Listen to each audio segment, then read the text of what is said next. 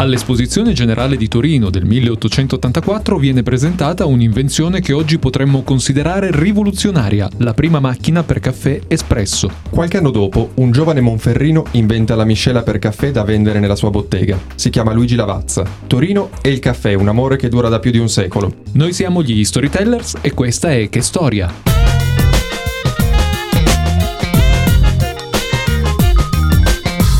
Quando pensiamo al caffè ci viene subito in mente Napoli. Infatti se è vero che il caffè si diffonde relativamente tardi nella città partenopea, quando arriva nella seconda metà del Settecento da Vienna, grazie a Maria Carolina d'Austria, è vero anche che questa moda attecchisce subito, dando origine a una tradizione che è ancora oggi molto sentita e fa di Napoli la capitale del caffè in Italia. C'è però un'altra città in Italia che contende questo titolo a Napoli ed è Torino, che normalmente non viene associata al caffè benché proprio lì abbia sede una delle più importanti industrie del settore, cioè la Luigi Lavazza SPA, che porta nella sua denominazione il nome del suo fondatore. Luigi è uno di quei personaggi della Torino a cavallo tra 8 e 900 che senza rendersene conto fa la storia. Che poi lui in realtà non è torinese ma monferrino, precisamente di Murisengo, tra Torino e Casale Monferrato, e proviene da una famiglia contadina.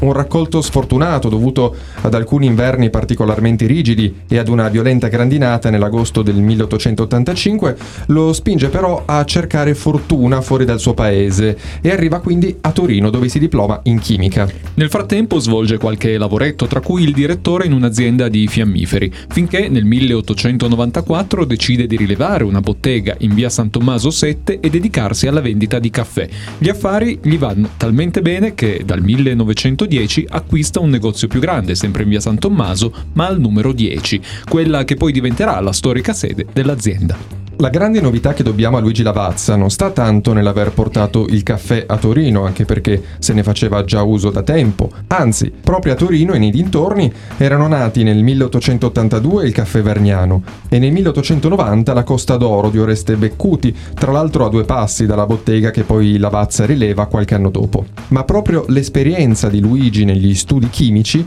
gli permette di apportare un'innovazione che sarà poi determinante per lo sviluppo della sua attività e anche per come concepiamo oggi il caffè casalingo, cioè la miscela. Volendo andare oltre i tre tipi di caffè che venivano in quel momento venduti nelle drogherie e partendo dalle diverse qualità delle due specie in cui si divide la pianta del caffè, cioè l'arabica più pregiata e la robusta, lui non si limita a tostare e macinare i chicchi, ma li seleziona e li mescola per ottenere prodotti diversi, in base ai differenti gusti dei suoi clienti. Il successo è immediato, tanto che da allora la Lavazza non ha mai conosciuto battute d'arresto e oggi è una multinazionale leader nel settore, ma resta questa radice molto salda nella città di origine, tanto che il principale stabilimento rimane quello di Settimo Torinese. Non solo, per sottolineare ancora di più il legame tra l'azienda e la città in cui è nata, nel 2018 ha aperto il Museo Lavazza, che celebra la storia di Luigi e della famiglia che ancora tiene le redini della società, ma anche la storia dell'espresso e la filiera produttiva del caffè, dalla coltivazione al prodotto finito. Tra l'altro, il museo rientra all'interno di un progetto molto più ampio che ha interessato il quartiere Aurora e che ha permesso anche di recuperare un edificio dell'archeologia industriale torinese, cioè la centrale della Società Elettrica Alta Italia, di cui vi abbiamo già parlato. Passando per via Bologna si rimane subito colpiti da questo edificio, soprattutto dalle grandi vetrate che lo fanno apparire come una sorta di cattedrale. Oggi la grande aula della centrale viene usata da Lavazza come luogo per eventi, concerti e convegni. C'è però un'altra invenzione che lega Torino e il caffè, anche se molti lo ignorano. In questo caso non parliamo di un prodotto destinato al consumo casalingo come quello pensato da Lavazza e che commerciava nella sua bottega dobbiamo tornare indietro di qualche anno, precisamente al 1884, una data davvero significativa nella storia di Torino perché è quella dell'Esposizione Generale Italiana che si tiene al Valentino. Vi abbiamo già parlato di una modernissima invenzione che viene presentata in quell'occasione, cioè la lampadina a filamento di carbonio di cruto, ma questa volta l'oggetto di cui parliamo è qualcosa di completamente diverso.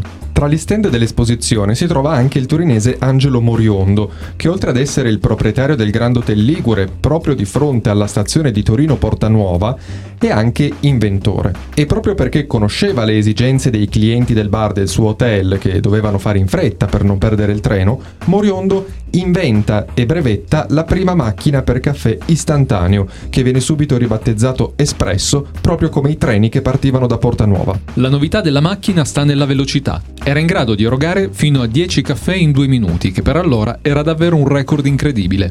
Era comunque un caffè diverso da quello a cui siamo abituati oggi. Bisogna aspettare infatti le migliorie dei milanesi Luigi Bezzera e soprattutto Achille Gaggia per arrivare all'espresso che tutti conosciamo e la cui caratteristica è la crema, cioè quello strato più chiaro che copre la superficie del caffè preservandone gusto e aromi e che è data dalla pressione dell'acqua utilizzata dalle macchine.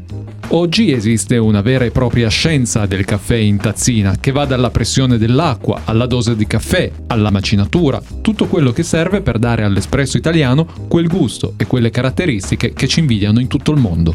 Anche se perfezionata a Milano, l'idea è nata quindi a Torino, e non c'è da stupirsi data la grande quantità di caffè che si consumava in città, che si univa ad un altro alimento di cui Torino è regina, vale a dire il cioccolato. Di questo parleremo un'altra volta, ma qui vogliamo farne solo un breve cenno. A Torino infatti il caffè e il cioccolato si incontrano in una bevanda tipica dei bar e dei caffè torinesi, il bicerin. C'è solo un locale in tutta la città che può vantare la paternità di questa prelibatezza, ed è proprio il caffè Albicerin, aperto nel 1763 in piazza della Consolata e da allora punto di riferimento per tutti i torinesi.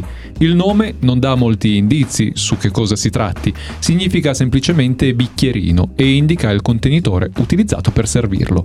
Gli ingredienti sono solo tre, caffè, cioccolato e schiuma di latte, in proporzioni diverse in base a dove lo servono, perché ognuno ha la propria ricetta, anche se naturalmente quella originale dovrebbe essere proprio quella del caffè in Piazza della Consolata. Un locale affacciato su una delle piazze più suggestive della città e che ha mantenuto intatta tutta l'atmosfera dei tempi passati, tanto che è ancora possibile accomodarsi allo stesso tavolino dove era solito sedersi Cavour quando si concedeva una pausa dalle sue interminabili fatiche della politica. C'è però un altro aspetto che lega ciò di cui abbiamo parlato al cioccolato.